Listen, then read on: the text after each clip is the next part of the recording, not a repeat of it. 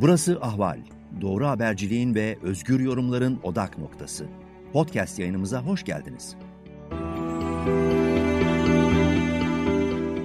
İyi günler sevgili izleyiciler ve dinleyiciler. Ali Abada ile gündem size hoş geldiniz. Bu bölümde benim için çok özel bir konuk var. Eski e, çalışma arkadaşım, aynı zamanda program partnerim sevgili Arzu Yıldız. Arzu merhaba, hoş geldin. Merhaba, tekrar buluşmak güzel benim için de. Kesinlikle bir ara ne güzel her hafta program yapıyorduk birlikte. yine yaparız, yine çalışırız. Denk geliyoruz Ali nasıl olsa. Evet. Şimdi Arzu bizim videolardan daha popüler videolar var. 3 ee, video 5 milyon izlenme. Tabii ki bu sadece Sedat Peker'in kendi kanalında toplamı kaç oldu bilmiyorum. Ama hani bana çok ilginç gelmeyen iddialar niye? Sedat Peker'in bu videolarda söylediği iddiaların hepsi esasında açık kaynaklarda yani mutlaka gazetelerde yer almış bilgilerdi. Ve işte Mehmet Ağrı onun dışında da Pelikan grubunu suçlayan, kendisine evine yapılan baskını, kendisinin yurt dışından tutuklanmak istenmesini hepsini Mehmet Ağar'a bağlayan açıklamalar yaptı. Ne diyorsun Sedat Peker'in bu açıklamaları hakkında? Bana göre çok önemli buluyorum ben. Aksine ne dese yani adam buradan herhangi bir şey, hepimizin bildiği şeyi de söylese çok kıymetli. Çünkü Sedat Peker kim? Mesela sen ben bu işin içinde olan insanlar değiliz. Sadece duyup bilip yazan hani raporlarla, belgelerle çıkan ya da ifadelerle yazan kişileriz. Ama bu adam bu grubun içinden bir adam. Kendisi de ne diyor? 16 e, yaşından beri ben bu derin devletin içindeyim. Biliyorum yani ne kadar derinsiniz, ne kadar değilsiniz. O yüzden çok önemli. Bir, Sedat Peker sadece mafyayla değil, mesela Ergenekon sanımıydı aynı zamanda. Şimdi Ergenekon'un içinden de birisini ilk kez biz konuşmasını dinliyoruz. Mehmet Ağar konusuna gelince bak şimdi Mehmet Ağar bence Türkiye'nin Türkiye'de gruplar var biliyorsun bir sürü işte cemaati sağa sola cartı curtu. Bunlar arasında yani hangi dönem denk gelirse gelsin dokunulamayan tek adam. Büyük baron bana göre şeyde. Şimdi mesela ben Mehmet Ağar dosyasını tarafta çalışırken faili meçhuller 90'lı yıllarda işlenen Ayhan Çark'ın itiraflarıyla yeniden açılan ki şöyle düşün Ayhan Çark'ın da çok önemsiz birisi değildi. O dönem bu işlerin içerisinde bizzat bulunmuş 7-8 yani e, en önemli 7-8 özel harekat timinin içindeydi. Ömer Lütfü Topal'ı öldüren ekipteydi. Öyle kendi 4, Ankara'daki dört cinayetle ilgili ilk önce itiraflarda bulundu. Ondan sonra Ankara'ya geldi, yer gösterme yaptı ve dosya yeniden açtı. Kimdi bunlar? Faik Candan, Yusuf Ekinci, Mecit Baskın ve Altındağ Nüfus Müdürü, hmm, eski Altındağ Nüfus Müdürü Yılmaz Erdoğan'ın amcası ilgili. Ondan sonra e, devam etti Ayhan Efeoğlu ve o dönemlerde bu çarkın nasıl döndüğünü anlattı. Neler anlattı? Dedi ki yani biz PKK ile eşleştirdiler bu insanları.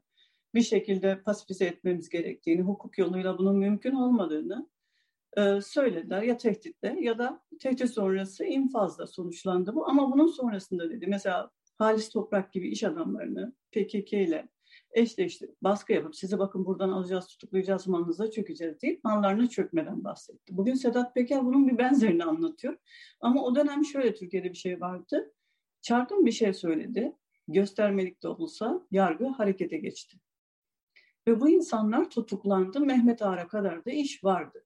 Nerede iş tıkandı? Şimdi bu soruşturmaya Hakan Yüksel başlatmıştı. Ankara eski 250 CMK ile yetkili savcısı şu an e, Yargıtay'da 16'da meslektaşlarını yargılıyor ilginç bir şekilde. Aynı zamanda Kozmiko'da yarayan beş savcıdan biriydi. Şimdi bu dosya ondan alındı. Sonrasında o spor savcısı yapıldı. Mustafa Bilgili'ye verildi. Mustafa Bilgili, Ankara yine özel yetkili savcılarından, e, Kozmik odayı ilk soruşturan savcıydı.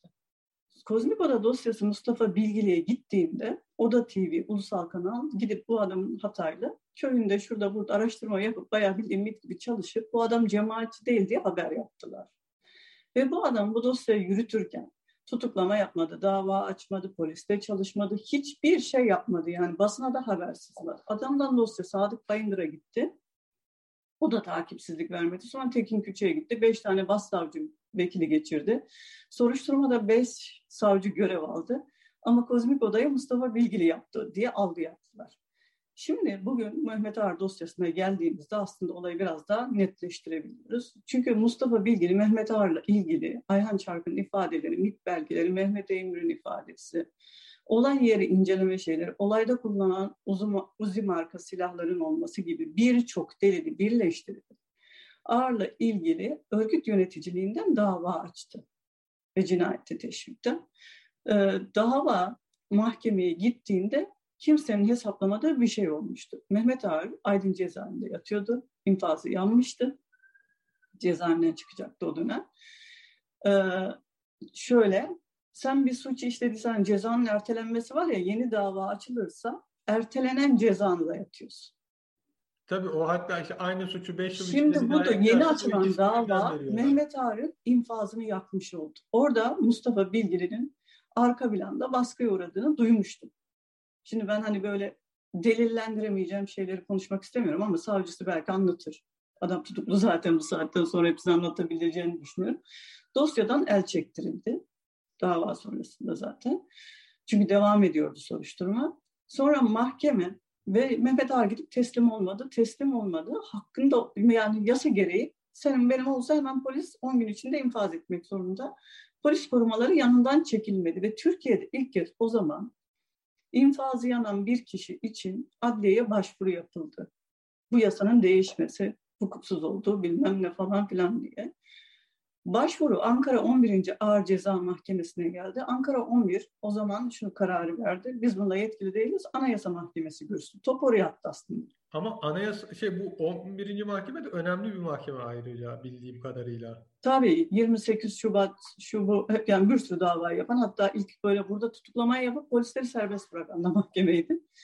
Sonra e, diğer taraftan da şey mahkemede şöyle diyeyim mesela Madımak'ta insanlara zaman aşımı istemişti gene Hakan Yüksel. Oradaki yakılan insanların mağdurlar için hani suçluların cezalandırılmaması için zaman aşımı gerekçesi öne sürmüş. Bunu talep etmişti. Orada ilk kez bir yerel mahkeme insanlığa karşı işlenen suçlarda zaman aşımı yoktur dedi. Buraları atlayarak geçeceğim. Hani mahkemenin yapısın da sonra Anayasa Mahkemesi burada ilk kez ol, olacak şekilde Mehmet Ağar'ın başvurusunu yerinde gördü ve cezaevi yolunu tıkadı. Peki bunun öncesinde ne oldu? Mehmet Ağar'a dava açıldığında Mehmet Ağar ikinci bir açıklama yaptı. Hiç konuşmadı. O zaman tarafı da çok aramıştı biz yazıyorduk. Ahmet Bey onu hatta köşesine yazdı. Bugün taraf arşivleri silinmiş ama düzce yerel haber doluyor genelde bunlar bir kopyası. Oradan ulaşabilirler yani Mehmet Ağar'ın taraf aradığına dair. Ee, burada biraz şey karıştırdım şimdi şeyini.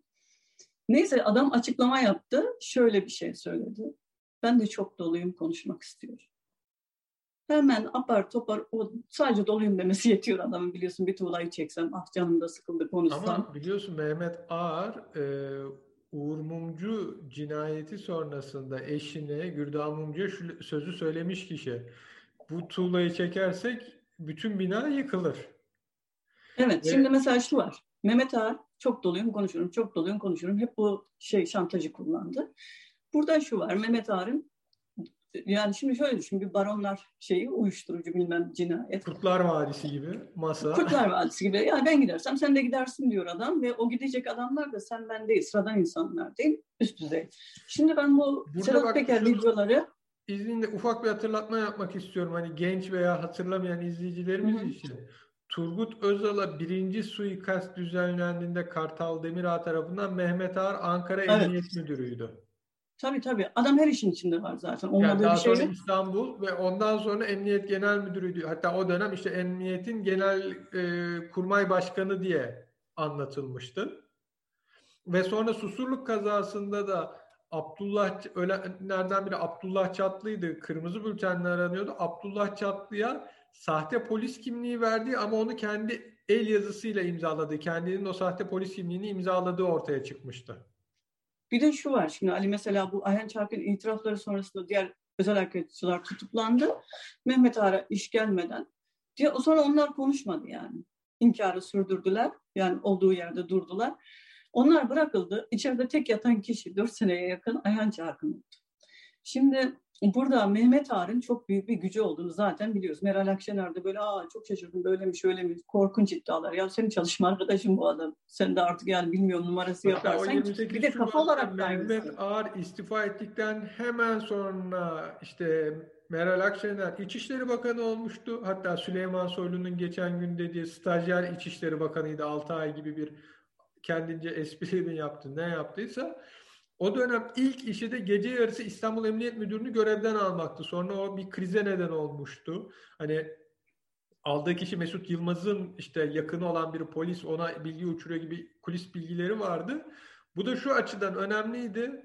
Bu Susurluk Komisyonu'nun meclise kurulmasını sağlayan o dönem Mesut Yılmaz'dı. Çünkü çok baskı uygulamıştı. Hı. Bütün bunlar açıklansın diye. O zaman gazete ee, vardı. Refah, dürüst gazetecilik vardı. Şimdi o zaman... Evet, tabii gazetecilik, dürüst gazetecilik baskısı vardı. Şey muazzamdı. Sürekli aydınlık için bir dakika karanlık. Refah yolu hükümeti vardı. Erbakan bu sürekli aydınlık için bir dakika karanlığı gulu gulu dansına benzetmişti. Tansu Çiller de aynı dönem bu millet için kurşun atan da kurşun yiyen de şerefliler e, kişidir açıklaması yapmıştı. Hatta o meşhur elini vurup terör ya bitecek ya bitecek açıklamaları yaptığı dönem. Yani bütün bunların olduğuydu. Ama ne fark bak şimdi benim Sedat Peker'le ilgili dediğim demek istediğim de şuydu. Sedat Peker'in açıklamaları medyaya yansıdı. Hiçbir işlem yapılmadı. Evet. Sedat Peker söylüyor.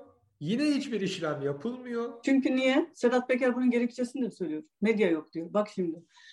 Orada mesela adam birkaç şey verdi. Şimdi Mehmet Ağar demek, e, yani Mehmet Ağar'ın dokunulması demek, gerçekte bir Ergenekon düğümünün çözülmesi demek. Ayrıca bu adam oradan geliyor mesela diyor ki ben Veli Küçük'ü tanımıyorum diyor. Aslında birlikte aynı davadan yargılandılar, tanıyor. Hatta bir duruşma tutanağında Sedat Peker Veli Küçük diyor ki yani onu öven bir şey söyleyince aslında Peker söz alıyor. Orada da bir şeyler söylemek istiyor. Sonradan diyor ki tamam Veli Paşa böyle söylediyse benim için söz bitmiştir diyor. Oturuyor. Şimdi Sedat Peker'i biz şimdi bu şeyi söyleyeceğim. Konuşmalar başladı ve gazeteciler çıkıp şu anki popüler bu genç ve e, aslında bu olayları hiç yazmamış geçmişine. Çünkü bak şunu söyleyeceğim hani Mehmet Ağar cezaevinde yatarken, o cezaevinde işte jacuzziler gelirken ya da insanlar helikopterle getirilip cezaevi boşaltılırken, bu adam polislerle giderken o cezaevine, yani ben grup kategorize etmek istemiyorum ama şu anda bunu çok net anladığım için söylüyorum. Türkiye'de gerçekten gruplar var ve bu gruplar o zamanlara hakim oluyorlar içinde bulundukları güç elinde. E cemaat dönemiydi. Cemaatteki gazeteciler bunu haber yapmıyordu kendim deneyimlediğim için söylüyorum bunu. Ankara Adliyesi'nde sen hatırlarsın tarafta ben her gün yazıyordum bu seriyi Mehmet Ağar serisini. Bizden başka da yazan yoktu. O zaman işte hani ben böyle atlatıyorum herkese haber falan filan tadında şey olunca cemaat medyasında çalışan bir arkadaşım bana dedi ki ya biz yazarız da girmiyorlar ki dedi. Milliyete dönüyorum biz yazarız da girmiyorlar ki diyor. E, oradan Habertürk muhabiri diyor ki ya ben yazsam da ağır haberleri girmiyorlar diyor. Şimdi kendim biliyorum bunu. Sonra ben biliyorsun iki, iki buçuk ay bir Türkiye gazetesi serüvenim oldu benim. Evet, senin de haberin girmedi. Ben oraya Mehmet Ağar haberleri gönderdim.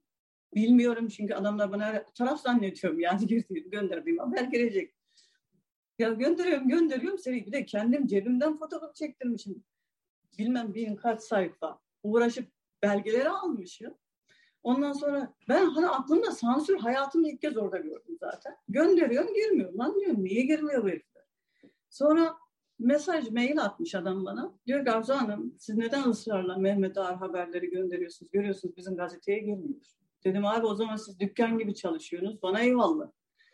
Ben gazetecilik yapacağım yer arıyorum. Şimdi Mehmet Ağrı medyada da gücü var. Sedat Peker'in konuşmaları bence çok önemli ama bizde bir medya yok. Adam da vuruyor, altını çiziyor namuslu medya. Hani gazetecilik namusundan bahsediyoruz. Herkese bir gün medya, namuslu medya gerekiyor. Işte. Şimdi bu adamın konuşması bir. Neyi konuşuyor bu adam? Mafya, siyaset iç içe. Derin bir devlet var diyor. Ergenekon'da yok dediniz. Yani tarafın sağlamasını yapıyor. Bizim yaptığımız haberde. Aynı zamanda. Bu çok önemli bir şey. İçeriden birinin konuşması. Niye konuşur mafya? Şimdi şu hani bu gazetecilere şunu söylüyor. Adam çıkıyor. Kardeşim Süleyman Soylu'yla mı kavga etmiş? Sen mafya mısın? Mafyanın mantığını anlayacaksın bilmiyorum demek de olabilir. Sen mevcut elindeki olaya bakarsın. Bu olay nereye gider ne olmaz onu tartışırsın. Şimdi bir bakıyorsun sonra ne oldu adam ne dedi? Fidan ağır kavgası var. Bu da ne kadar doğru? Biz bunu bilemeyiz. Biz mafya nasıl kafası işliyor onu bilemeyiz. Ama mafyanın ne olduğunu Sedat Peker gene bize söyledi. Kanlarında duş alacağım dedi. Bu mafya siyasetidir. Bu mafyanın hukukudur. Tamam mı? Herif söylüyor zaten orada. Mafya dediğimiz şey ne? Devletten bağımsız. Kendi yargısı, yasası, bir kuralı olan yasa dışı işler yaparak, yasa dışı kendi kanunlarıyla survive, yani yaşamaya çalışan bir grup değil mi? Şimdi bu adam neden konuştu? Esas diyorum burada. Kendi de bunu anlatmıyor ama benim anladığım birkaç şey. Adamı bence kandırmışlar. Çünkü zaten diyor ulan beni nerelere düşman ettiniz. İki üç şey söyledi bak. Ben 16 yaşında sütle geziyordum dedi. Çantamda beni ne hallere getirdiniz dedi. Bir bebekten katil yaratan karanlık. Ondan sonra aslında bak orada birçok şey verdi. Sonra dedi ki beni karımla çocuğumla lan ben sizin için adam dövdürdüm. Zaten mafyanın işi bu ya. İşte hukuka güvenmezsin, mafya çözsün dersin. Alternatif yargı. Ki bizim yargıdan da çok iyi çalışıyor bunlar görüyorsun yani. Hızlı. Sedat Peker'in eski bir açıklaması vardır. Zamanın işte paşalarından biri emekli olur. Onun işte emir subayının kızı e, evlidir bir adamla ve şey e, kavga ederler. Adam kadını darp eder ve bunu işte emir eri paşaya söyler. Paşa hukuki yolları arar bir şey bulamaz. Sedat Peker arar. Sedat Peker de şöyle der ya işte bundan zaman aşımı oldu bu dava düştü mü ne? İşte ben e, Rizeliydi ama hemşerim de olsa kadına şiddet olduğu için gittik o adamı bir dövdürdük. Bir de fotoğraflar çektirdik. Fakat biz onu kazayla paşaya yollamışız. Paşadan da bize aferin iyi yaptığınız gibi bir şey çıktı gibi bir açıklaması da vardı. Ama e, burada Sedat Peker'in esasında e, söylediklerinde şu var. Şimdi diyor ki hani ben geri dönecektim bana geri döneceksin dediniz Kumpas. ama tutuklu geri döndürmeye kalkıyorsunuz. Bu ne? İki, benim evi bastınız. Karımla kızıma silah doğrulttunuz. Evi köpeklerle aradınız. İşte kadın polis göndermediniz. Şimdi Haklı şöyle bir şey değil mi? Mesela kadın polis göndermedi, iç çamaşırına kadın dokundu. Bunlar benzer şeyler yaşanıyor gerçekten Türkiye'de. Ya Türkiye'de bu oluyor. Polis hani e, e, arayacağı evdeki insanları vurdu. Herkese silah doğrultuyor. Yani bu e, şeyin evinde bastın, dörtte gazetecinin evinde bastığında silahla basıyor, insanları yere yatırıyor. Yani bu olanlar hep var ama işte mafyanın derin devleti bir parçasına dokununca adam her şeyi açıklar ama döndü. Fakat biz senden onlar için sıradan insanlarız. Kafası ezilecek insanlarız. Bunlara onu yapamazsın. Onlar kendilerini öyle konumlandırıyor. Bir de şu var yani mafya dediğimiz şey sonuçta bir liderlik gerekiyor burada. Etrafına adam toplayacaksın, suç işlettireceksin. Bunu ikna kabiliyetin olacak, konuşma, güç, para bir şeyler yapman lazım. Hadi sen ben bir mafya kuran, sokak çetesi kuramıyorduk ya çocukken mesela. Şimdi bir adam orada diyor zaten nitelikliydim diyor. Ee, ben sana bir şey sormak istiyorum bu arada. Şimdi ikinci videonun sonunda Sedat Peker çok önemli bir şey söyledi. Bir sonraki videoda dedi Kutlu Adalı cinayetine geçeceğim. Derin devletin başı ama onun dışında da dedi hani e, bu tamamen bu işin nereye gideceğini anlatacak tarzda bir sözdü. Ve hatta bugün de işte biz ahvalde haberinde yaptık. E, duvarda ilk çıkmıştı. Kıbrıs'ta savcıları göreve çağırıyorlar. Bu Peker'in o kısa açıklaması işte ben Kutlu Adalı cinayetinden haber vereceğim gibi bir e, şeyi vardı. Ama e, üçüncü videoda bunu söylemedi. Yani sen bunu nasıl görüyorsun? Ama şey dedi yani son ikinci videoya verilen cevaplara hani yorumlara cevap olarak ben dedi aslında bunu görmemiştim. Daha erken çekerdim dedi eğer bu yorumları görseydim dedi. Yani bence şöyle Sedat Peker ama Kutlu Adalı çok önemli bir hikaye. Çünkü Anlatacaktır bana göre. Derin devlet. Bak burada adam şuna takılmış. Pelikancılara da anlatacaktı. Serhat Albayrak'ın bunu şoförü yapıp bir karakter olarak diziye sokmasına ve bak alçaklığa bakar mısın? Şimdi bir, o dizi seti ya da bugün sanatçı dediğimiz o insanlar Serhat Albayrak gazeteci mi ya? Bu adam ne gazeteciliği yapmış? Ya da bugün ağır konuşanlar. Dönelim herkes e, geçmişte yazdığı Mehmet Ağar haberi koysun ortaya. Yok ki kardeşim yapmadınız yani. Şimdi Serhat Albayrak diziyi arıyor. Diyor ki bir tane herif koyuz. Peker yapın adını. Şunu şöyle desin, bunu böyle algıya bakar mısın yani? Ve herif orada aslında çok önemli bir şey söyledi. Hani dedi ya cemaatçi, sorry özür dilerim. Cemaatçileri öyle yapıyorlar, PKK'leri öyle yapıyorlar. Hani bir propaganda yapılıyor. Biz bunu zaten biliyorduk. Ama bu adam içeriden söylüyor. İşte onu diyor. Ve tespih almışlar çocuğuna video, bak doğum günü videosu çektim. Şey. Sen mesela şöyle düşünsene kızın doğum günü Sedat Peker'den, Mehmet Ağar'dan falan video istiyorsun. Bana göre Sedat Peker bir tehdit edilmiş ölümle. Yani öleceğini biliyor adam. Onu söylüyor Şimdi zaten. Beni buraya almaya gelenlerle çatıştırmayın diyor. Şimdi adam bir şeye düşmüş. Gitmiş ne dedi? Karadağ'da ben evimde oturuyordum. Niye durmadınız dedi yani.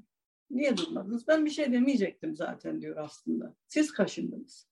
Muhtemelen o silah dayadı falan filan hikayesi de sadece silah dayanmadan ya da karısının iç çamaşırlarını erkek polislerin aramaya çalışmasından rahatsızlığını anlatmıyor adam. Orada bana mesaj verdiniz ailene dokunacağız diye. Ailemi çıkartmadan ben konuşmadım diyor. Şimdi bu adamların da belirli bir kendi içerisinde bir hukuku var. Yasa çiğnediniz diye oraya mesela işte e, racon kanunu koyuyor. Sonra diğer taraftan bakıyorsun. Bir, bence çok akıllıca davranıyor. Yani ben olsam ben de aynısını yaparım. Ama bu da cesaret istiyor hani. Sonuçta burada karşında MIT var. Ve ağır MIT kavgası neden olur sence? MIT'le mafya niye kavga eder? Basit dizilerden bile öğrendim. E MIT zaten hırsızlık, yolsuzluk, uyuşturucu ne varsa bilir. Bir rant kavgasıdır. Ee, Sedat Peker'in de bu orada Hı. söylediği çok önemli bir şey vardı. Kolayı yarıya bölüyorsun. Hani o kola paylaşımı, çizgi. Bir tanesi gelir dedi ortadan böyle ben bu kadar yarısını içeceğim siz de gerisini içinde. O kişiler Mehmet Ağar'la işbirliği yapan. Ve bu cemaatçi gazetecilerin bakın soylu soylu. Ya soylu kim Allah aşkına? Dünkü yetme soydu bunların yanında. Bu heriflerin arasına da giremez konuşamazdı. Bak olay Mehmet Ağar diyorsun yanında kimi görüyor? Engin Alan. Dönüyorsun bir bakıyorsun Korkut Eken. Abi kurtlar eskiden var zaten. Soylu'yu. Çok daha eski 1970 darbesinden devam eden hikaye ama şu çok önemli bence. Sedat Peker ısrarla şuna ilgi çekiyor. Kokainler yakalanıyor Türkiye'ye gelmek üzere olan Türkiye'den kimse çıkıp bununla ilgili işlem yapmıyor. Yani, Hiçbir şeyle ilgili işlem yapmıyor. Adamın konuşmasıyla da ilgili işlem yapmıyor. Ama gidiyor RT yaptım diye gel gel onu mecliste alıyor. Ya tabii onlar Ve apayrı işte kızcağızı öl hani subliminal mesaj subliminal mesaj nasıl verilir gösterin. Mükemmel o konuda yargıya ve mafyanın kendi dili var demek ki onları da gösteriyor yani. Ben Ama medya olayında mesela çok şey kokain şey kavgası bence bütün hikaye. Ona ne diyorsun? Çünkü sürekli diyor ki bu kokainler yakalanıyor, Türkiye'de işlem yapılmıyor. Bu doğru. kokainleri ağıra gönderiyorlar. Ağır bunu dağıtacak. Yani... E, o da doğru. Niye? Çünkü adres onun. Şöyle, e, Sedat Peker neden narkotikten girdi biliyor musun? Uluslararası soruşturma konusu olan tek suç narkotik suçudur. Çok akıllıca bir hamle yaptı. Ukrayna'da bir çocuk çıktı. Özel harpçi Ergenekon, o da Ergenekon'da adı geçendi. Muhtemelen şöyle düşün. Cemaatin içinde bugün Ahmet Dönmez bir şey söylüyor. Tekrar cemaatçiler kavga ediyor. Kürtlerin içinde de bu hep oluyor. Bütün grupların solun sağın mesela işte şu kızı en son grup yorum yazdı. Aman sokakta görseniz şöyle yapın. İşte şehitlik bilmem ne ölümü kutsama hep aynı bu şeyler. Mafya da benzer bir şekilde kavga içerisinde. Er, derin devlette kavga içerisinde. Bence oradaki Ukrayna'dakine önce dediler ki sen bir konuş. Silahları göster, paraları göster, adresi göster. Bir söyle bunlara bir mesaj verelim. Adam orada konuştu ama o iş tutmadı. Çünkü silah kaçakçılığı bütün devletlerin yaptığı iş. Tamam mı böyle? Ve uluslararası soruşturma konusu yapılamıyor uyuşturucu gibi. Narkotik uluslararası soruşturma konusu. Sedat Peker salak mı Türkiye'deki hakim savcıların soruşturmayacağını biliyor bu konuyu. Onu söylüyor. Dünyadaki bütün narkotik polisleri bu herifi dinliyor şu anda. Yazıyorlar. Türkiye'nin kartelinin sahibi Mehmet Ağar şu adrese geliyormuş, bu adrese gidiyormuş. Adam uluslararası dosyaya kartel başkan olarak soktu bunu bir kere itiraflarıyla. Çünkü sen ben değiliz. Bu adam bu işin içindeyim ben diyor. Bak başka bir şey daha söylüyor. Ben bir gram uyuşturucu satıp para kazanmadım. İspat etsinler parmağımı keserim diyor mesela. Şimdi o silah işi, dayak bilmem ne işi yapmış anlaşılan. Yani o, o kanadın adamı. Beyaz işini yapan bu adam. E, adresler de belli, liman belli. Bak mesela biz öyle basit düşünüyoruz ki bu Azeri iş adamının olayı. Adam orayı yüzde beşle alıyor FETÖ'cü deyip tutuklattırıyor. Kendi götürüyor Fethullah Gülen'e tanıştırıyor. Şimdi bu tarafta da bir şey görüyorsun. Niye Hatta Mehmet konuşuyoruz şey demiş, da Fethullah Gülen'i konuşmuyoruz? Kardeşim senin mafya babalarıyla ne iş var? Niye Mehmet Ağar'a gibi adamlar Fethullah Gülen'e gidiyor? Türkiye'nin her yeri o kadar kirli ki. Anladın mı? Ya da siyasetçi niye gitti sana? Senin ne işin var siyaset mi? Baktığın zaman. Yani şöyle diyorum lan nasıl güzel çık Allah ya nasıl çıktım ben bu cehennemden diyorum ya. Konuşmalara bakıyorum ilişkide din diyen mafyayla buluşuyor. Öteki devlet diyen hiç yok zaten ortada. Hukuk diyen adam korkudan hepimizin izlediği 3 milyon içinde hakim savcı yok demek ki video izliyor. Yazacak gazeteci yok. Biz taraf olsaydı bugün Ahmet Altan olsaydı biz yazıyorduk çatır çatır. Saldırın diyordu. Gelin bize alın bilmem ne bir sürü bir meydan okuyacak. Bir de dosyasından açardık bunları. Kesinlikle açardık. Bir de şu var. Mesela Peker'e şunu demek de çok yanlış. Bence haksız. Hani hepimiz de bunu yaşadık. Ya sen kaçtın gittin. Kardeşim bu adam siz, ben değil ben. Adam bir affedersiniz bok yoluna gitmek istemiyor. Ömrünü bu işe herkes bir yol seçiyor. Sen bir gazetecilik yolu seçiyorsun, birisi bir şey seçiyor. Herkesin bir yolu var. Futbolcu, güreşçi. Bu adam bu yolu seçmiş. Ömrünü bu yolda vermiş. Niye bok yoluna gitsin lan? Davası bu adam. Kendisi anlatıyor zaten. 16 yaşında beni almışlardı. İşte hiçbir şey yapmadılar ama işte orada kadınları kızları soyarlardı. E, e, şeyleri e, içeri aldıkları adamların ağır polisi derlerdi diye hani daha 16 yaşından itibaren yaptığı vukuatları anlatıyor. Anlatıyor ve net anlatıyor yani. Ben adamın bir kere dürüst doğru konuştuğunu düşünüyorum. Konuşmasına yalan katmıyor adam. Zaten verdiği bilgileri de sen de diyorsun. Herkesin bildiği şeyler. Şimdi biz bu havuz medyasını bilmiyor muyuz? Ne dedi adam? Bir daha beni bir diziye sok. Bir karakter yap. Bak bakalım havuz mu, okyanus mu daha neler çıkaracağım diye. Şimdi bence bu şey demiyor. Ben de çok doluyum, konuşacağım demiyor artık Mehmet Ali. Konuşuyorum, susmayacağım. Bunun hesabını soracağım diyor. Bunun hesabının içinde sadece ailesi tehdit, ölüm şeyi yok. Orada bir şey daha söyledi da. Beni kimlere düşman ettiniz? Ettiniz. Kimler acaba bu kimler? Bence e, hani şey de ondan sonra diyor ki sizin e, yengenize küfrettiği için kemiklerini kırdırdım. Yani, çünkü bir geri dönme umudu da görüyorum ben hala Sedat Peker'de. Ya tabii ki vardır. O herkes de olur. Şöyle ama orada mesela Metin Külü'yü söylüyor adam yani geldi bana şunu söyledi milletvekili. Ya da Engin Alan'ın yanındaki eski MHP'li milletvekili diyor.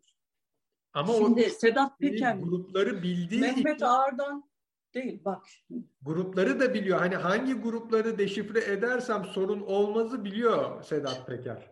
Şimdi biz Sedat Peker'in alternatifi kim var şu anda Türkiye'de? Alaaddin Çakıcı. Çakıcı var. Al alternatifi de esasında Alaaddin Çakıcı yerine Sedat Peker gelmişti. Şimdi bak Sedat Peker ne zaman gitti? Çakıcı çıkmadan önce gitti.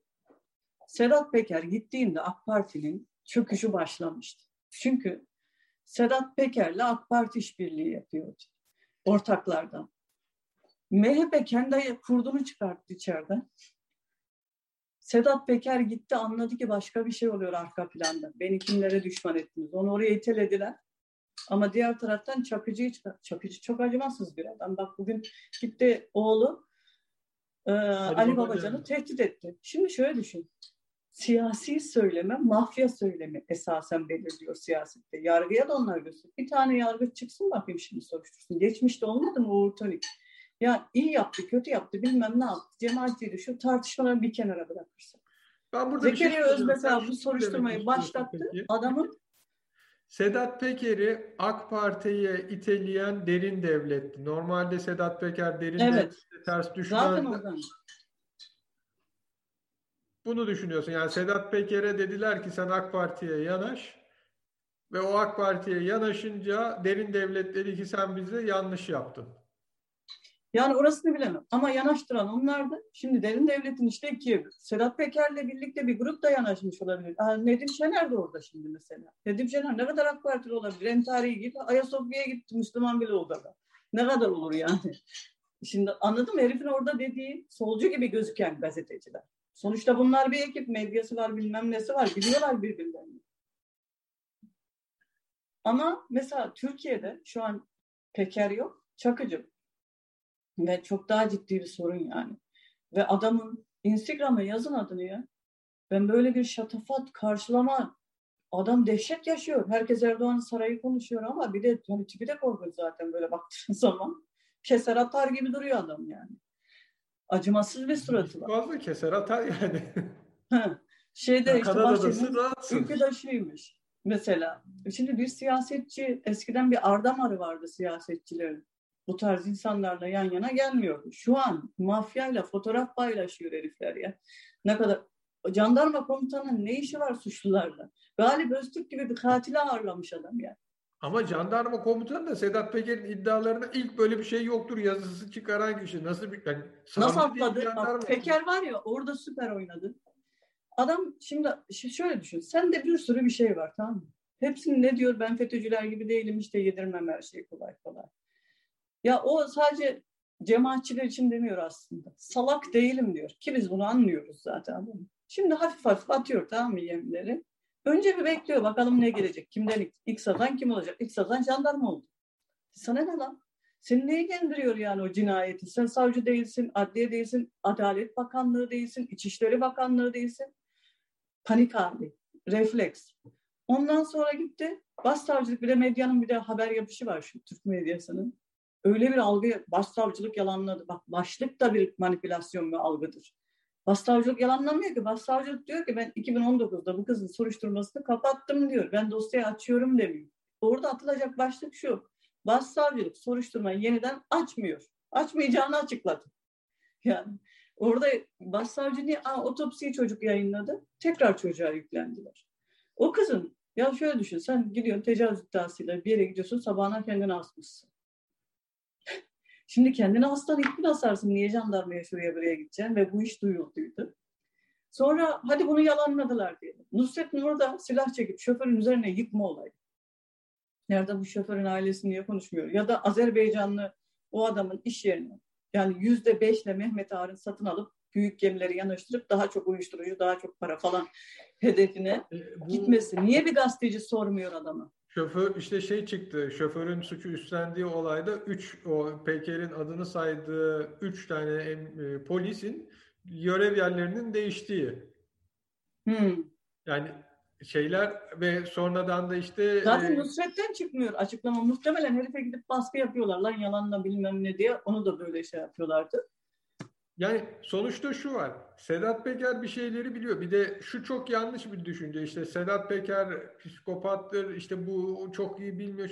Sedat Peker akıllı bir adam olmasa. Çok akıllı. Sadece kaba kuvvetle, sadece işte psikopatlığıyla böyle bir mafyanın bir dönem başı veya bu kadar önemli bir figür haline gelemezdi. İşte onu diyorum yani bir özelliğin olacak. Sen ben adam toplayabilir miyiz? Suç işletebilir Adam toplama dışında o planı yapabilmek de önemli. Plan yapacaksın. Tabii liderlik şeyi var adamda tamam mı? Lider. Sonuçta bu iyinin kötünün değil. Bir liderlik vasfı var herifte ve bunu yönetiyor şu an. Sonra ne yapacak? Ben ben olsam şöyle yaparım. Mesela hani gerçekleri bildiğimde yalanı dinlemek daha keyifli diyor ya. Gerçekleri yem yem atıyor, yalanları bir dinliyor. E çat çat ispatını koyarsa yarın. Bu adam Karadağ'dayken zannediyor mu? Salak mı bu herif? Arayanların ses kaydını falan almadı mı bu adam? IQ aralığı iki olması lazım eğer böyle bir şey yapmadıysa. Bence aldı. Ve ne dedi? Sizi dedi tek tripodla bütün dünyaya manşet yapar. Bu kadar emin nasıl söylesin? Bir de yerini söyledi buraya devlet görevlisi göndermeyin dedi. Göndermeyin dedi. Benden uğraşmayın dedi. Şimdi bence Mehmet Ağar olarak isimlendirdiği adam dışında Peker orada Çakıcı'yla da kavga ediyor aslında bana göre. Çünkü aynı kanatta Mehmet Ağar'la. Devlet Bahçeli ile de kavga ediyorlar. Barışma telefonu açtılar iddiaları ortada vardı. Ama ne kadar doğru belli değil. İşte barışacaklarını zannetmiyorum. Çünkü ben Ama şeyden... şu var e, Ali, Türkiye'de nasıl diyeyim ya ben olsam bir yargıç olsam istifa ederim anladın mı? Bu? Çünkü yani yoksun ki sen. Sen hiçsin ya. Hiçsiniz yani. Ve orada affedersin dangalak dangalak dosya elini arkana bağladın. Ya kardeşim yürü git Allah aşkına. Kafa mı buluyorsunuz siz ya? Cübbe üstümde dört sene buna mı okudun sen? Şimdi mafya yönetiyorsa sen de pasif elemansan. İnsan mesela şöyle düşün. Şerefi için yaşıyorsun ya. Bak hayat öteki taraflar yok. Beni engellenmiyor.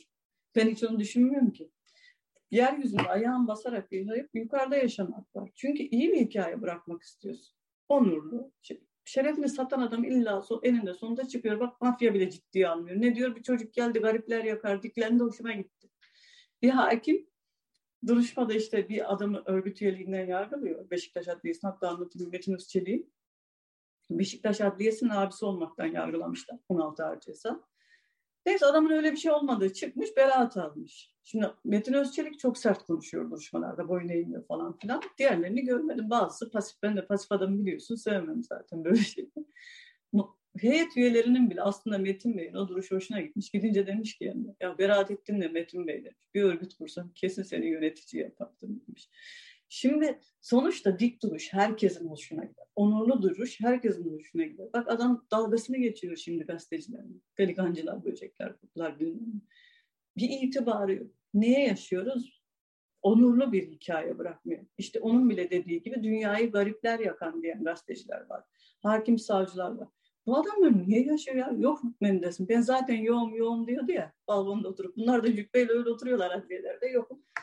Ali ağzım maaşmış esnemiş. Niye öyle esnemiş? İmamoğlu elini arkadan mı bağlamış? Kardeşim bana icraatla gel. Hadi yiyorsa bunu soruştur. Parmağımı koyuyor. gerçek gazetecilere ve gerçek hakim savcılara ihtiyacı olan bir dönemdeyiz Türkiye'nin. Kesinlikle ve bak gerçek gazetecileri de gerçek olmayanlar yargılıyor. Diyor ya hani tarafta bak hala Ahmet Bey bırakıldı. Bir sürü iftira atıyorlar. Lan hanginiz ahimden ihlal kararı aldınız böyle? Atan o herifler, askerler, gene bu artıklar işte. Bir tanesinin ahimden ihlal kararı yok. Ayrıca bu adamın sizin anlattığınız, suçladığınız, algı yürüttüğünüz hiçbir konuyla ilgili dosyasında ne suç var, ne delil var, ne iddia var. Nereye yargılamadınız? Peki Arzu, bakalım dördüncü videoda e, Sedat Peker, e, Kutlu Adalı suikasti veya medyaya bugüne kadar hiç yansımamış derin devletin gizli işlerini ifşa etmeye başlayacak mı? Çünkü onu başladığı zaman tamamen gemileri yaktığını anlayacağım. Yani kendi Ali adım. bir de şunu mesela şey yapabiliriz. Yani kokain gerçek adam aslında orada bir şey çok gerçekten önemli. Türkiye diyor ikinci ve üçüncü. Bakın internette yazın Türkiye'de kokain kullanımı ya da adli raporlara ulaşmaya çalışın. Türkiye'nin datası yok. Yani şöyle düşün. Ben burada Kanada'da mesela Gümrüğe yazı yazıyorum. Kaç kişi girdi, kaç kişi kabul ettiniz, kaç kişi oldu. Ya da işte community center'lar var tamam mı? İşte intihar edeceğim şüphesiyle size bu karantina döneminde başvuru oldu mu? Web sitelerinde şu kadar kişi geçti, bu kadar her bilgiyi bulabiliyorsun. Açık yani bir insanla kurumla yazışmana gerek yok. Her kurumun istatistiği datası var. Ben bunun sonrasında girdim.